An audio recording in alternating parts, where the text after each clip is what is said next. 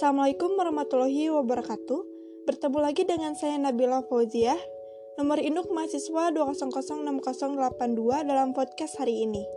Kali ini saya akan menanggapi pertanyaan dari Listia, yaitu dalam dua metode pembelajaran ada Faculty Psychology dan Field Psychology.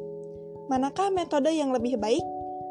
Menurut Murdiono pada tahun dua ribu dua belas, strategi yang perlu dikembangkan dalam metode pembelajaran P K N adalah strategi pembelajaran yang lebih bersifat dialog kritis, pengalaman langsung, kolaboratif, kooperatif, dan pembelajaran aktif.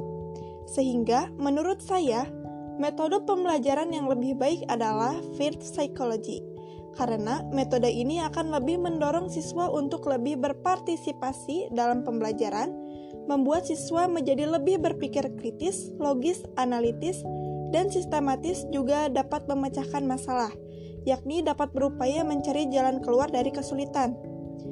Tapi mungkin akan lebih baik jika kedua metode ini digabungkan, seperti metode ceramah dikolaborasikan dengan metode-metode pembelajaran yang lain, seperti menghafal, tanya-jawab, diskusi, inkuiri lapangan, pemecahan masalah, dan lain-lain. Mungkin hanya itu yang bisa saya sampaikan. Mohon maaf apabila ada kesalahan. Sekian dari podcast saya hari ini. Semoga kita bertemu kembali di podcast selanjutnya. Wassalamualaikum warahmatullahi wabarakatuh.